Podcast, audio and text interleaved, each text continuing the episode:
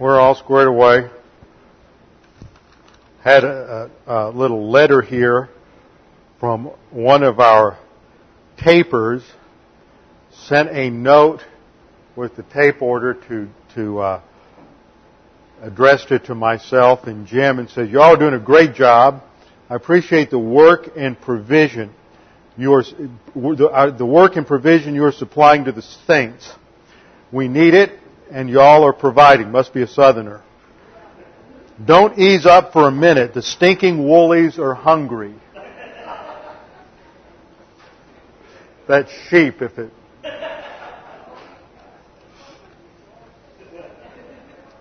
So we are getting good response from a number of people who are on the tapes. Well, you just can't trust me at all tonight.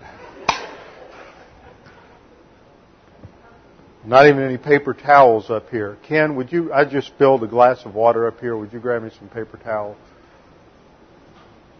I'm being a klutz. Started off when I had to print the overhead I want to use tonight. I had to print it four times because the printer just couldn't quite get it right. It's one of those days the angelic conflict is working overtime. Wanted to tell everybody that uh, you ought to be proud of yourselves. I'm proud of you, and not because of what any anything that I've had any part of, but just in talking with Tommy after the first or second night, I was asking him some questions, wanted him to clarify a couple of things, and he commented. He said, "You know, I just don't get the opportunity to talk to a, a church where there are as many people who are as well informed." about the issues and understand the Bible as much as this congregation.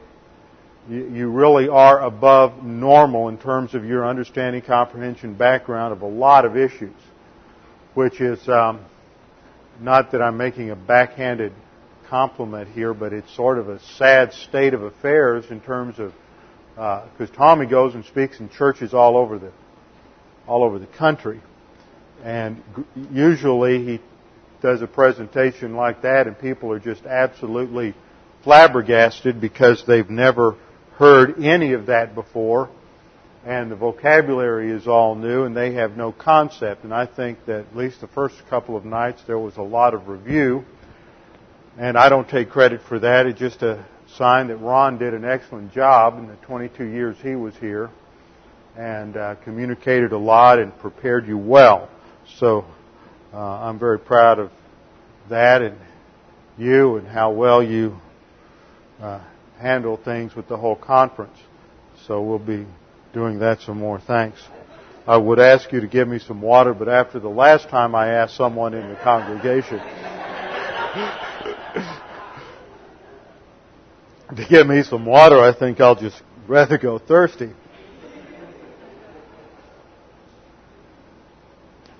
Okay, I think we've got all the electronics squared away and taken care of. So, with that, let's make sure we're ready for a study of God's Word. Bow our heads together. We'll have a few moments of silent prayer to make sure we're in fellowship, and then we'll begin. Let's pray.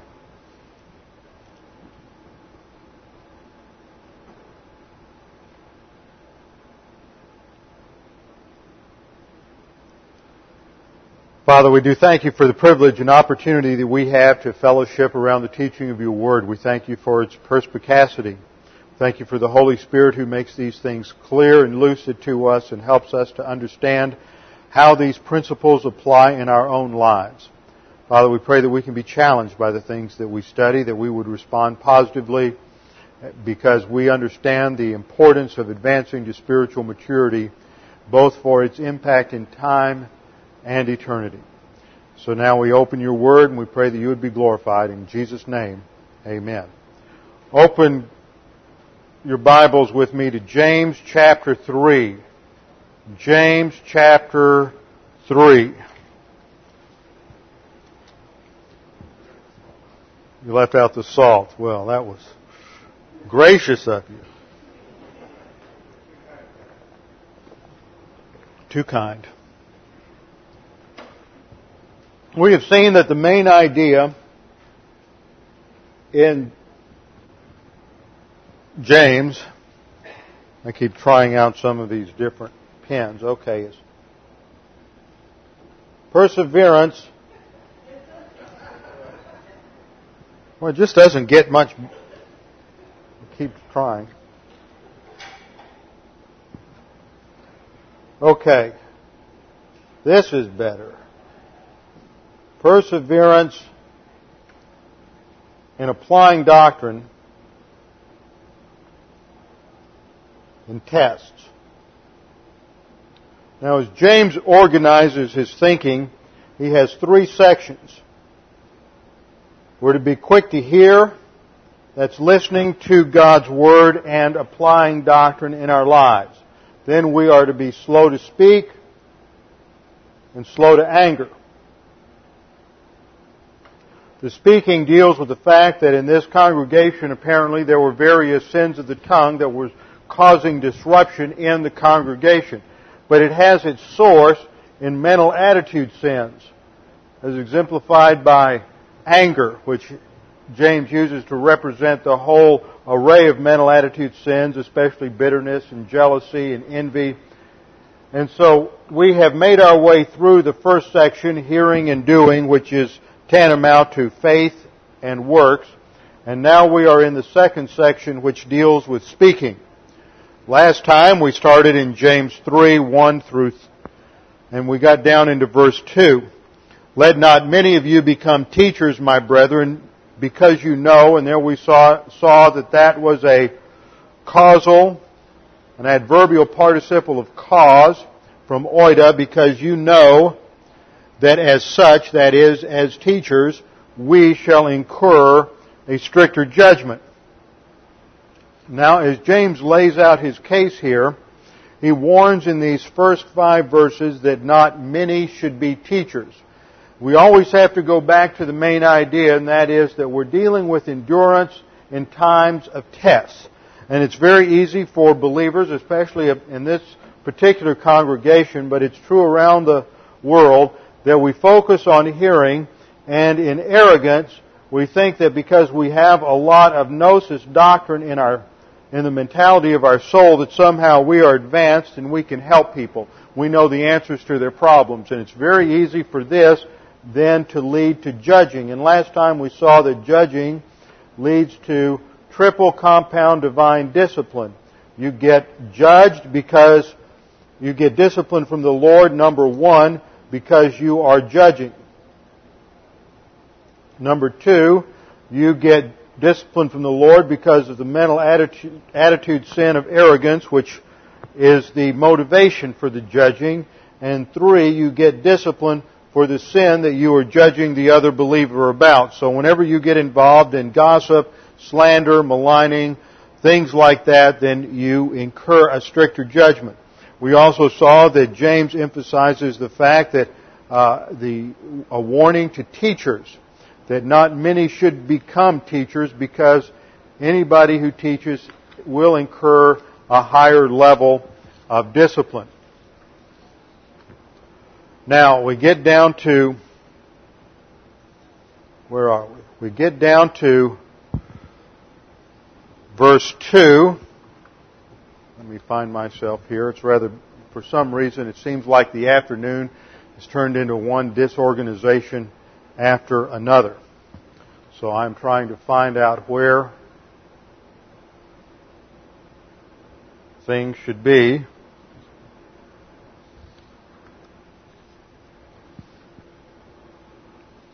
And they don't seem to be here. Okay. Now I know where I am. James is talking in the first verse. He says, Let not many of you become teachers because you know that as such you shall incur stricter judgment. And then he begins verse 2 with the particle gar. G-A-R. And gar, for the most part, usually introduces not simply a reason, but a cause. And so here we ought to translate that because. And he is going to give the cause for the stricter judgment. And the cause, he says, because we all stumble in many ways. And that applies to the warning, not the stricter judgment.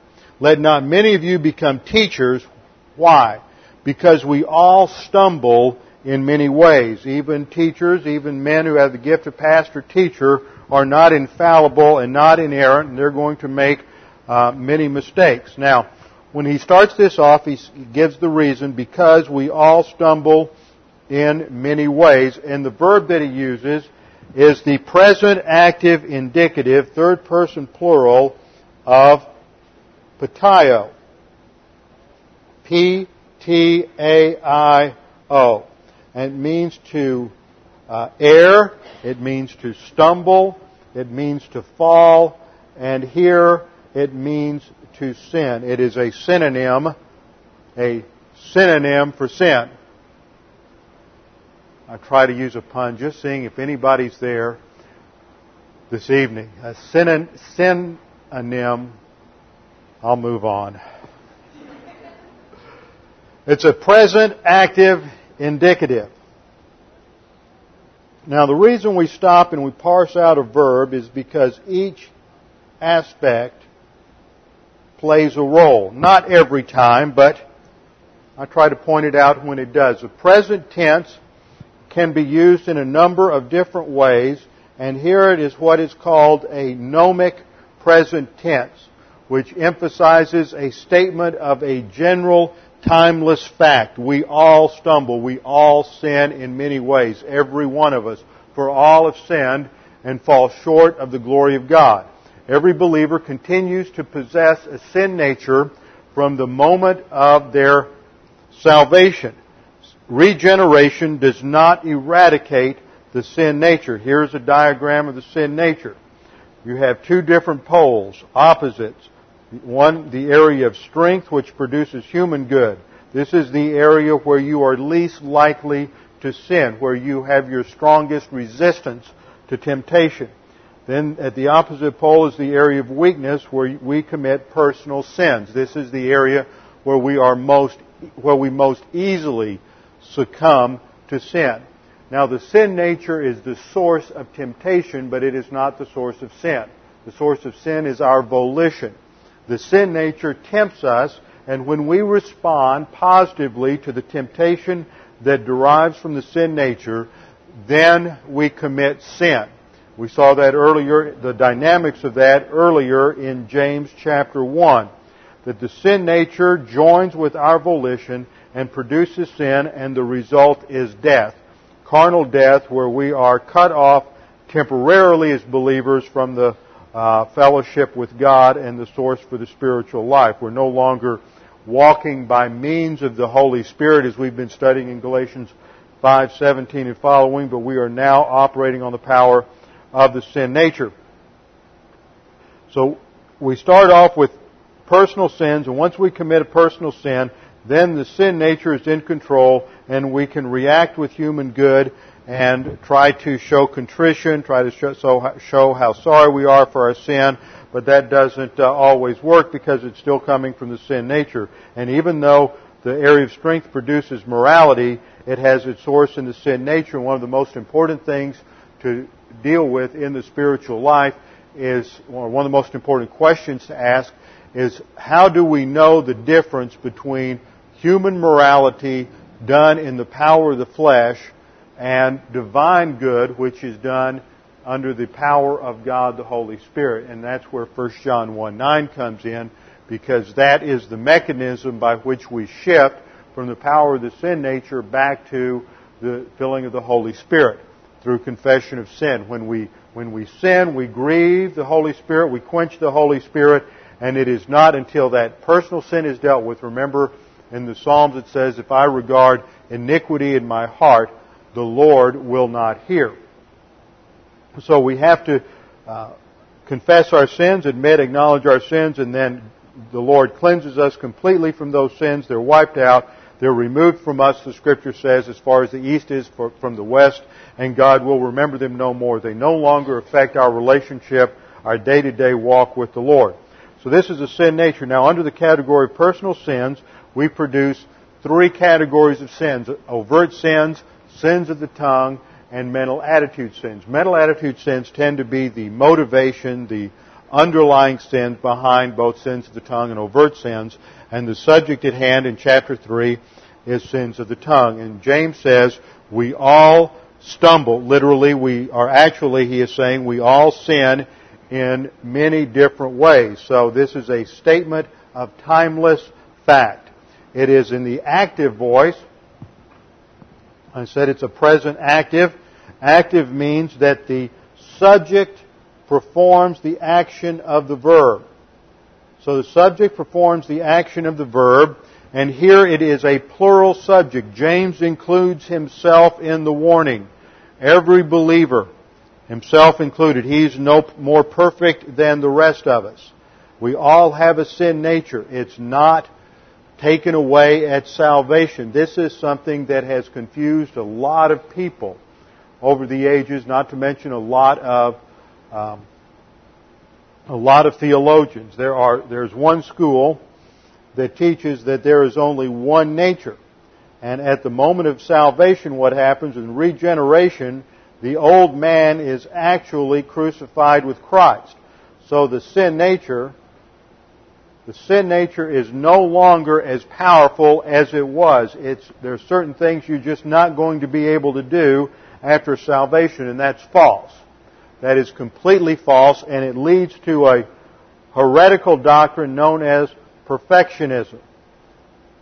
And to me, one of the surprising contradictions in history, and all theologians have them, is that one of the best books ever written against the whole doctrine of perfectionism was written by a very famous theologian down at Princeton by the name of Benjamin Breckinridge Warfield.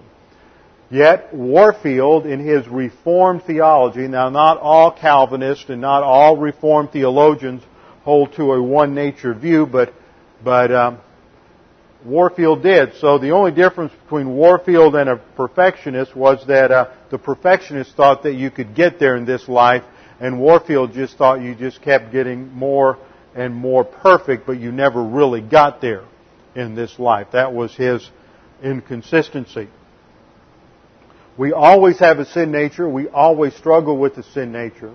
We will always have the uh, potential of failing miserably. There's no sin that an unbeliever can commit that you can't commit as a believer. And you may get to a point because of rejection of doctrine, because of the weaknesses of your own sin nature, where you commit some sin that shocks you, that shocks all your friends, shocks your family, but yet you're still a believer. And even if you continue in that sin, even if you continue in the most perverse degradations known to mankind, if you put your faith and trust in Jesus Christ, you are still a believer. Regeneration does not uh, destroy the sin nature. Regeneration gives you a human spirit. At the moment of regeneration, God the Father or excuse me, God the Holy Spirit creates and imparts to you a human spirit. That is what is born again. That's what regeneration refers to is a second birth. So at regeneration you are born again. Well, what is it that is born again? It is that which was lost at the sin of Adam. And that is the human spirit. That has nothing to do with the sin nature. The sin nature was acquired by Adam when he sinned, but it is a separate category from the loss of the sin nature. They are related. There is a cause and effect, but the second birth, the regeneration, simply brings us a human spirit so that we can have a relationship with the Lord. The active voice means that the believer performs the action. Any and every believer can sin, and this emphasizes the personal volition and individual responsibility for all of our sins. If you get involved in sin, where the sin nature controls you and you stay in extended carnality, what the Bible calls being backslidden, and let's say instead of taking the trend towards asceticism and legalism and ending up in moral degeneracy, you go in this direction and you uh, are an, have a trend towards antinomianism, licentiousness, and lasciviousness, you will end up in immoral degeneracy, something like the prodigal son. Now this is easy for many believers to understand. Many people can understand immoral degeneracy. But most people have a hard time understanding the concept of moral degeneracy. And yet that's exactly the situation with the Pharisees. They were very moral, and yet as far as the Lord was concerned, they were degenerate. He said that, that unless our righteousness exceeded that of the scribes and the Pharisees, and by that he wasn't saying that, that they didn't have any. He was saying that they had an excessive amount. He recognized that. It was overt, it was superficial, but it was not the kind of righteousness that, that would gain prestige with God or gain the approval of God. So you can also be a moral degenerate. But if you stay over here in immoral degeneracy past a certain amount of time in life, then, then all of that outside pressure that you're converting into stress in the soul is going to have its consequences in your mental health. And eventually, because of a series of bad decisions that you make, you may end up quite neurotic and you may end up psychotic. You may hallucinate. You may think that you're hearing the Lord speak to you. You may have all kinds of delusions. That is the result of a series of volitional choices you have made. So if you get to the point where you are so caught up in immoral degeneracy that you commit a crime, you pull out a pistol and you shoot somebody, you cannot claim uh, that you're crazy and that uh, that somehow absolves you from responsibility. Insanity is no excuse. You wanted to do it and you did it. Even ignorance is no excuse. You wanted to do it and you did it, so you're responsible. So there's no such thing biblically as a plea of insanity.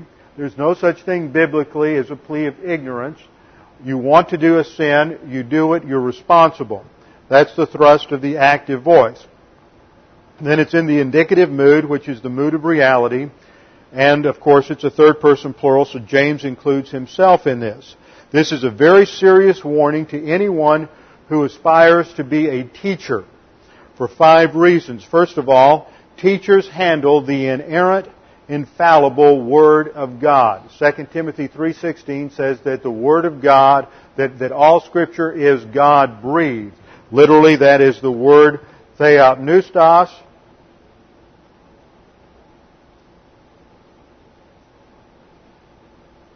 T H E O P N E U S T O S. And that is a combination of the word for breath and God. He is the active one involved in this, in the process. God is here and God exhaled doctrine into the mentality of the writers of Scripture. And then without destroying their own personality, their own particular style, their own background, their own vocabulary, their own interests, they exhaled, they in, as God exhaled this into them, they were inhaling, and then they exhaled doctrine to the pages of Scripture and wrote it down. And God so governed the entire process that He was able to guarantee that what they actually wrote was free from all error. And this is the doctrine of the inerrancy of Scripture. And there's a vast difference between starting with an inerrant document and starting with an errant document. Because if there are mistakes, the issue is how many.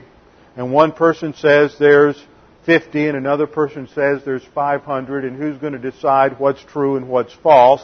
And that's the problem of modern uh, Christianity and the mo- problem of modern theology is they've thrown out the inerrancy and infallibility of Scripture and without that you have un- nothing but uncertainty, and it's just a matter of human opinion as to what really is contained, where, where the Word of God is really contained in the Scripture.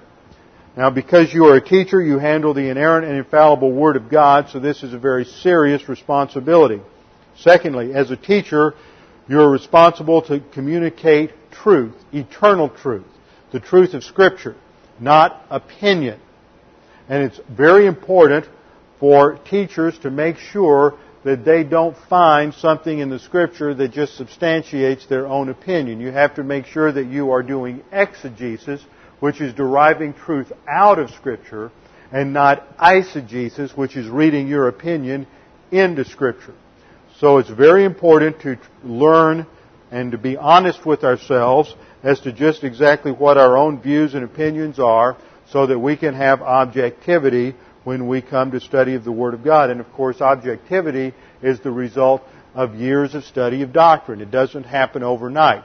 Only as you take in the Word of God do you get to a point where you are honest with yourselves. You're not yielding to self-deception, which is one of the arrogant skills, and so that you can discern the difference between what the Word of God teaches and your opinion. Now, in many cases, as you grow and mature, those will coincide.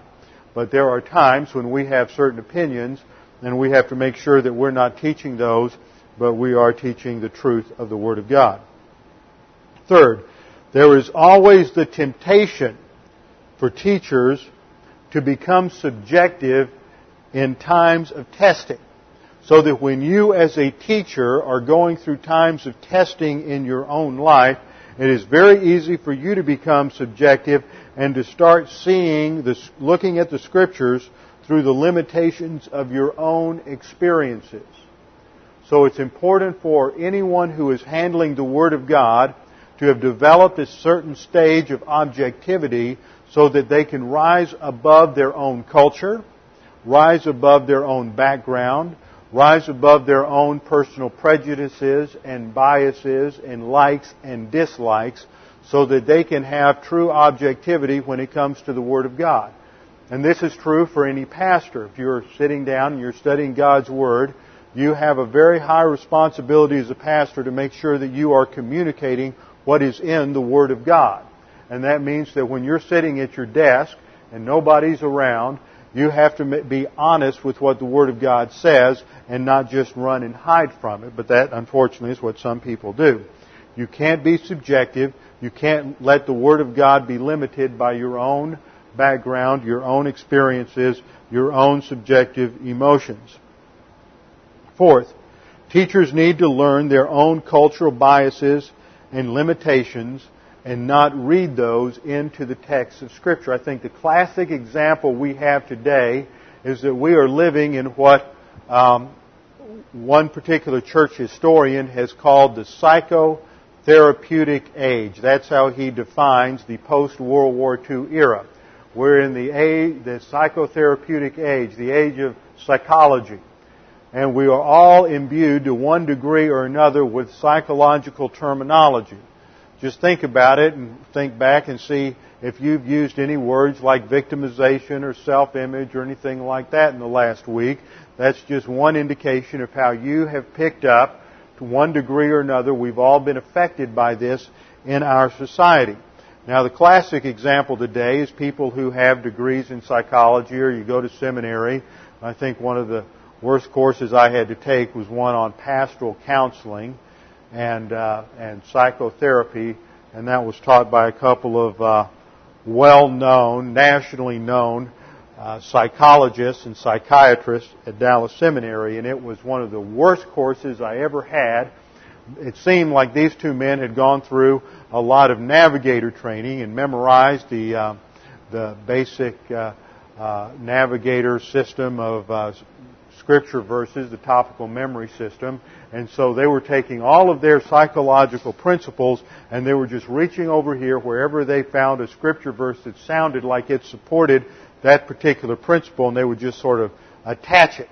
So they would give all these principles and cite these proof texts that allegedly supported their uh, psychotherapeutic view of reality. And yet, if you stopped and exegeted through those passages, you would discover that they really, in most cases, had absolutely nothing to do with psychotherapy or counseling or relationships or anything, any other psychological buzzword.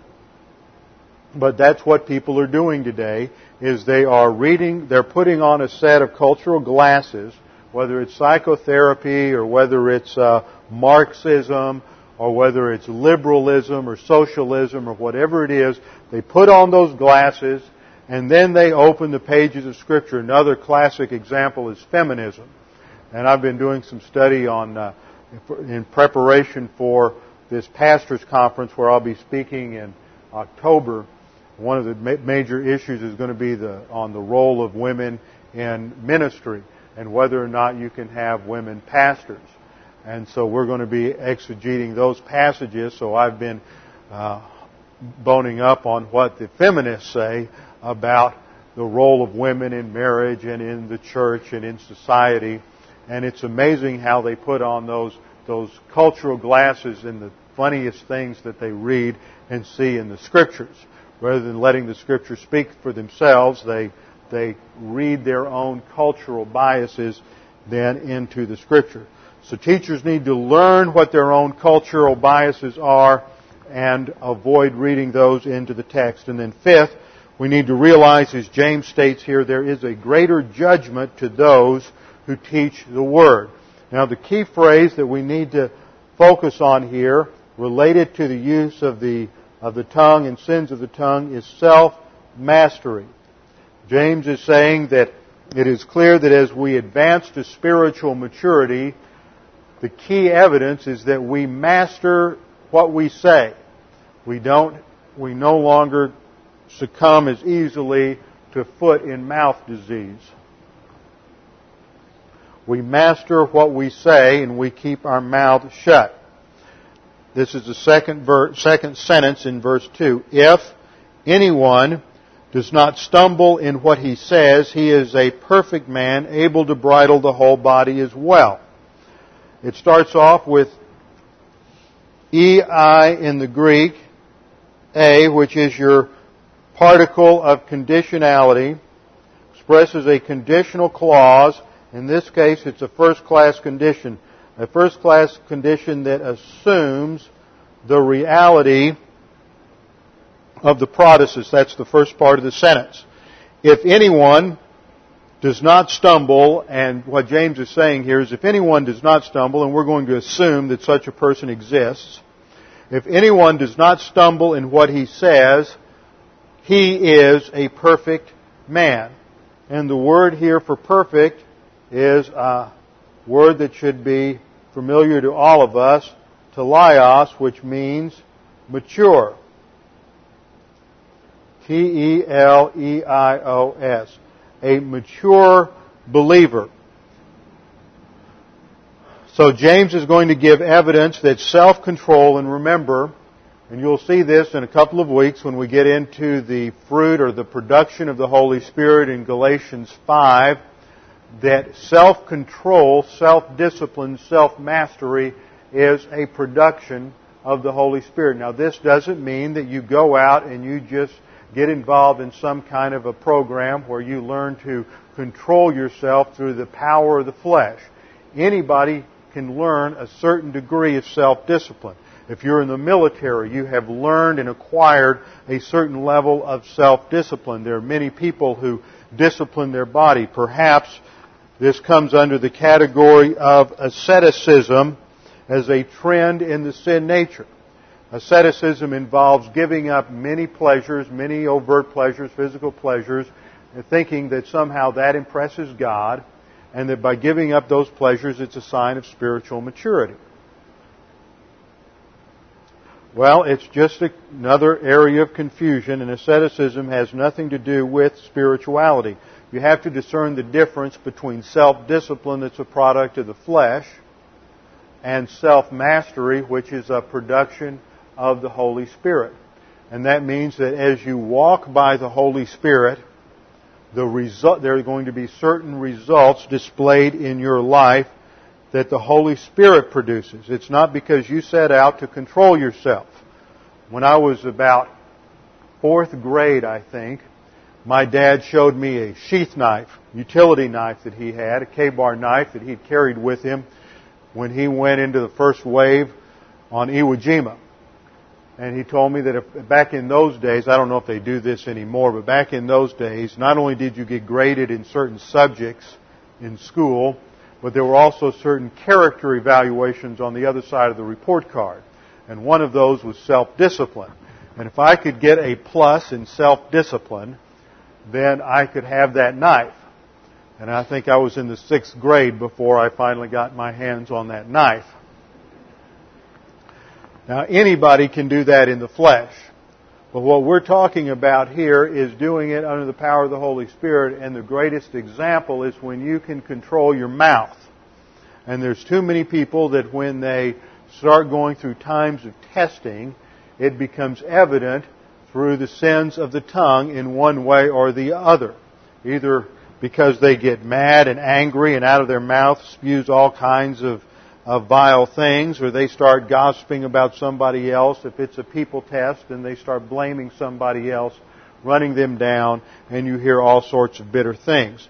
So James is using this, the control of the tongue, control of the mouth, as a sign of a person who has truly achieved spiritual maturity. Now James isn't condemning here he is warning us against the dangers of the tongue. He's not advocating silence. He's advocating self-mastery. So he is emphasizing that control of the tongue is the quintessence of spiritual maturity and self-mastery.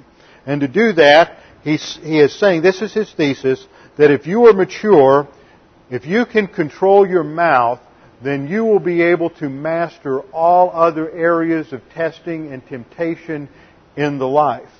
And he gives two different illustrations of this in verse 3 as one and verse 4 as the other. Verse 3 we read, Now, if we put the bits into the horse's mouth so that they may obey us, we direct their entire body as well. So the first example has to do with a horse. And being from Texas, I've spent my, many a time on the back of a horse. And a horse can be a very strong animal, can be a very headstrong animal, and you have to control a horse. They can get away with you. I remember one time when I was uh, up in Arkansas one summer, and I had to take a herd of about five or six horses down from the valley up up the hills about 20 miles up into the Ozarks to get ready for a, for a wilderness camp. And in the midst of that, encountered a horrendous thunderstorm, lightning and thunder, and uh, just scared the horses to death, scared me to death, uh, riding through the forest. And um, the horses took off, and I had to, uh, after they stampeded and I had to spend most of the night wandering around in a thunderstorm trying to regather the horses, and that was not a lot of fun.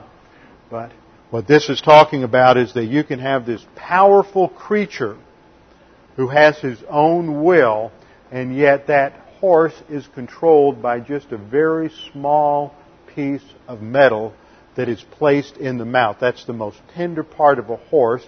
All the area around the gum and the lips is very tender and just a slight amount of pressure on that bit in the horse's mouth and that horse will instantly respond to the wishes and desires of the rider, of the master. So the illustration of the horse is that this large, heavy animal that's very strong is mastered through the control of one small instrument.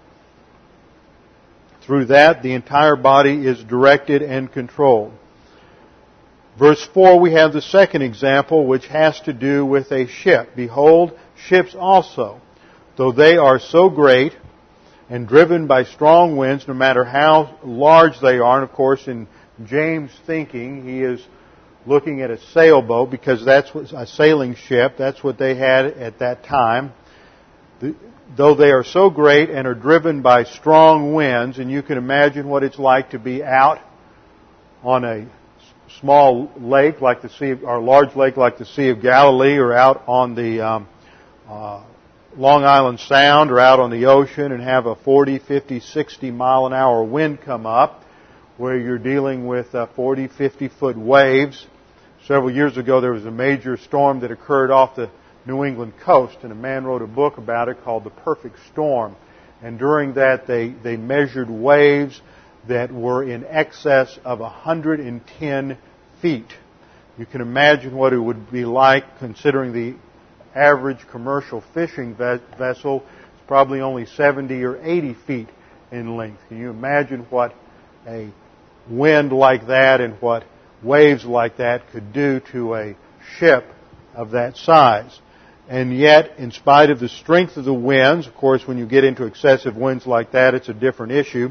But if it's not too dangerous, no matter how strong the winds, that ship is controlled by just a relatively small piece of wood, the rudder.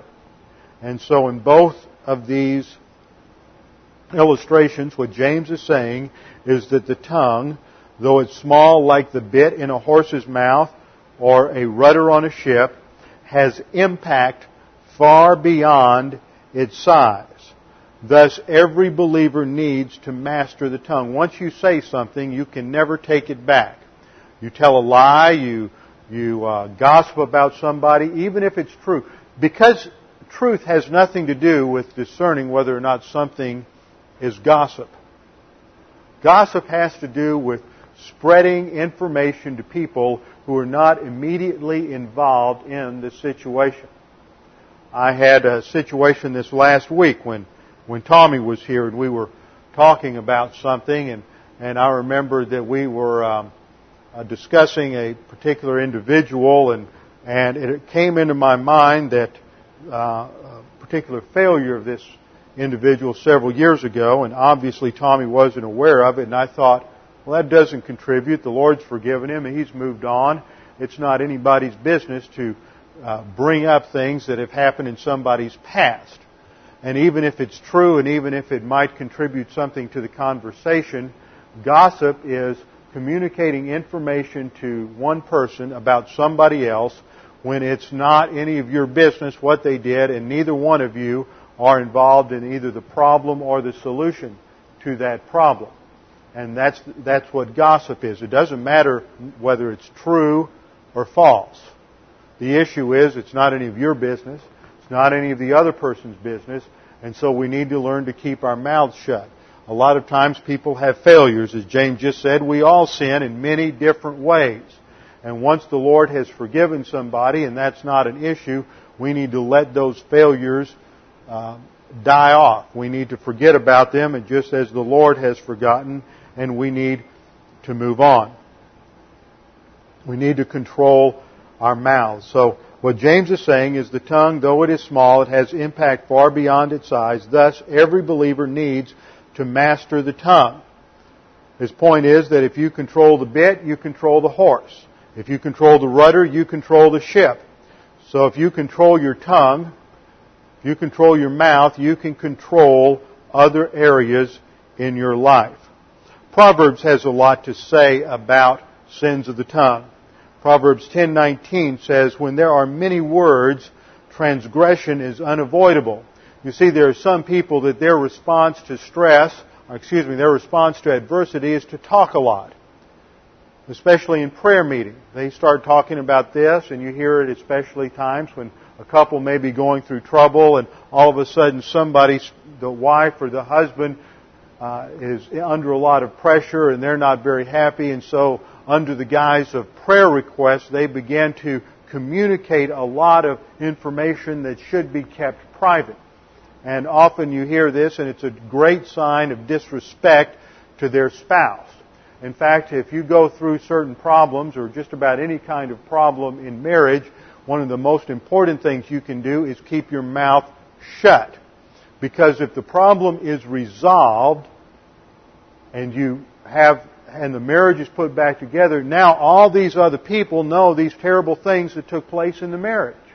And now you've really created a lot of trouble. I've known of situations where there were marriage problems and because one spouse or the other started uh, blabbering about it to everybody, it created an even worse situation that put so much pressure on the other person that it ended up destroying the marriage and making recovery almost impossible because of all the social pressure that was brought to bear in the situation.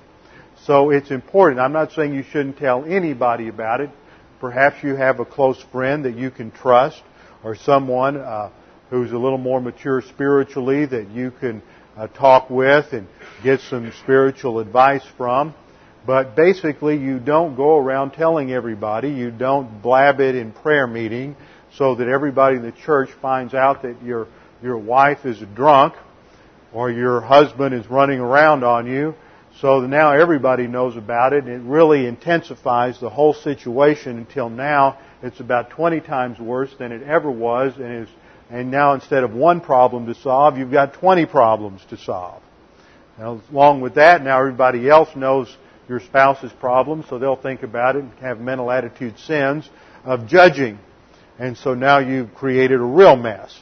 So we need to learn to keep our mouths shut. When there are many words, transgression is unavoidable. But he who restrains his lips is wise. Self-mastery of the mouth. Proverbs 10:19. Proverbs 13:3. The one who guards his mouth preserves his life. The one who guards his mouth preserves his life. The one who opens wide his lips comes to ruin.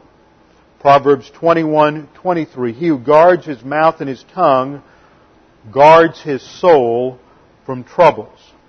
This is the same thing that James is saying. We need to learn to master our mouth and not just start letting it run away with us because we are in some kind of test or pressure situation. Some people just like to talk to hear themselves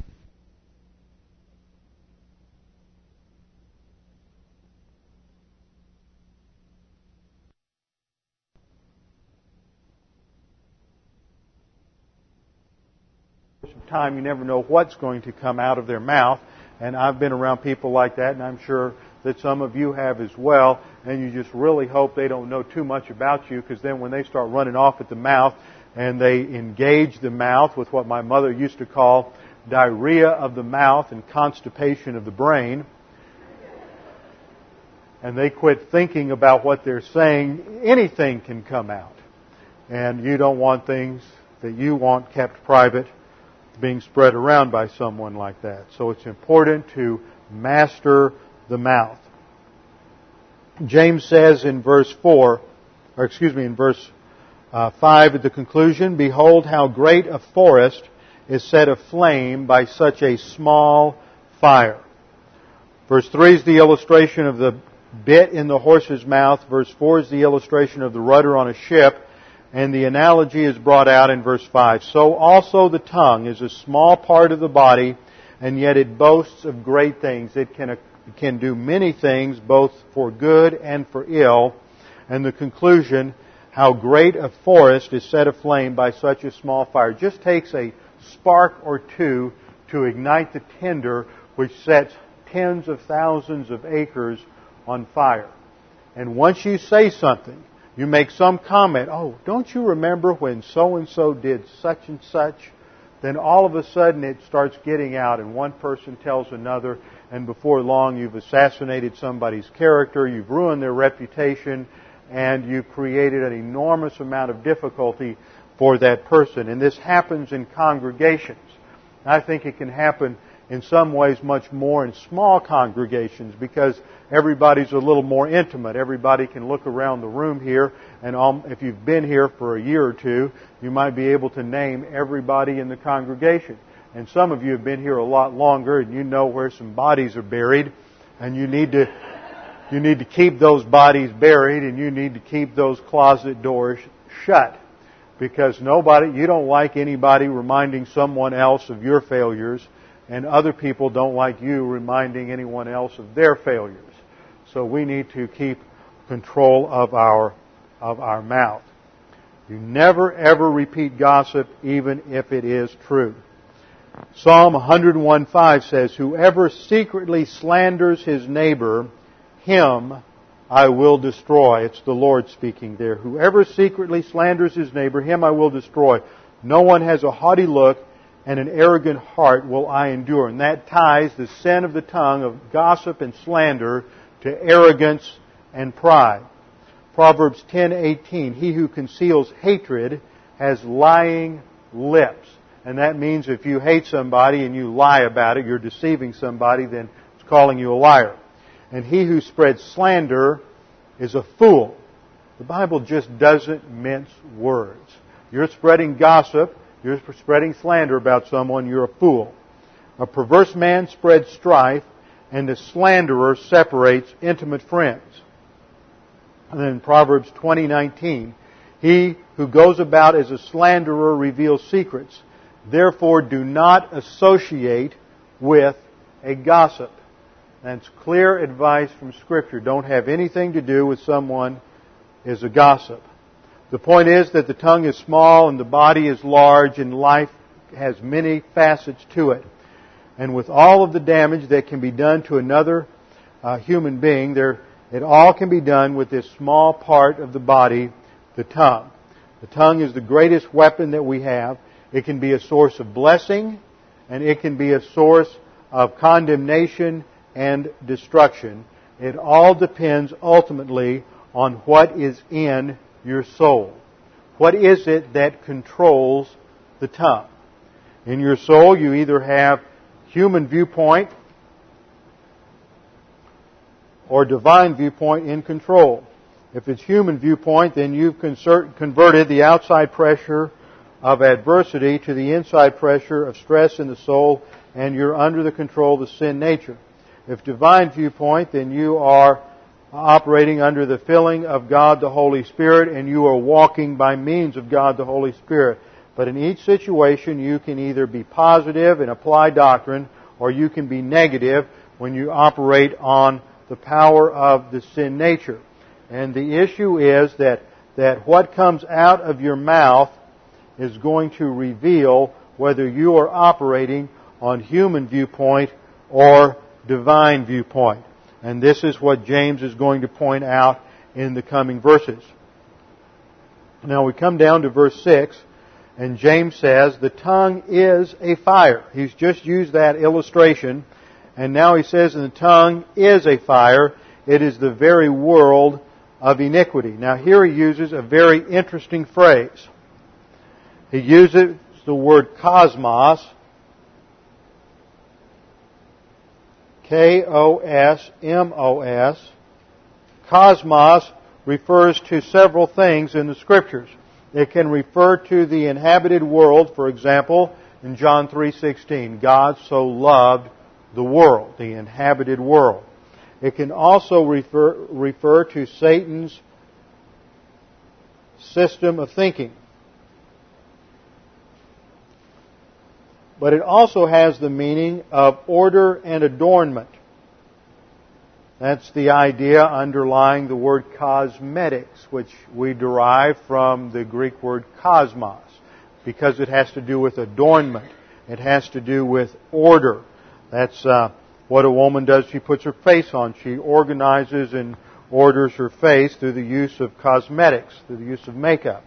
So cosmos here refers to that idea of adornment and organization that is related to the genitive of description here, adikios, adikos. A-D-I-K-O-S, which refers to Literally, it means wrongdoing. It is not a word for an unbeliever. It is a word for wrongdoing, and it is used in a verse that should be familiar to all of us, 1 John 1 9. If we confess our sins, God is faithful and just to forgive us our sins and to cleanse us from all unrighteousness. The A is the alpha privative, the first letter, it's like the English UN, and dikos comes from the noun dike, meaning righteousness. But it basically means wrongdoing or unrighteousness. So it is, in this passage, the tongue is a fire, the organization or system of unrighteousness. It represents all levels of unrighteousness or wrongdoing. 1 John 5:17 says that all adikios, all unrighteousness is sin. So this is just another way of talking about sin. The sin that is generated and related to uh, sins of the tongue. And then James says, the tongue is set among our members as that which defiles the entire body. So that the sins of the tongue are particularly devastating because they uh, affect the entire body, not just the physical body, but the body of Christ, the congregation. And that's the context here. They're in the midst of testing as they yield to the temptation to uh, sin in this area. It is devastating the entire congregation and causing, as we will see in chapter 4, quarrels and conflicts and all sorts of division in the body.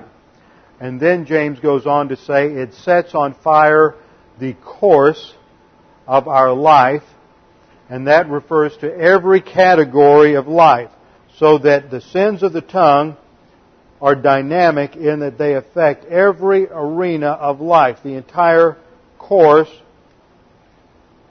of our life, and it in turn is set on fire by Gehenna. Here, the word that is translated hell is not the word Hades. It is the word Gehenna.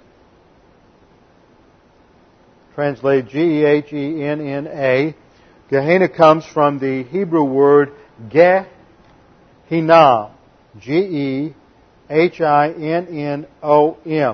That refers to the valley of Hinnom, which was a deep, narrow valley just to the south of Jerusalem.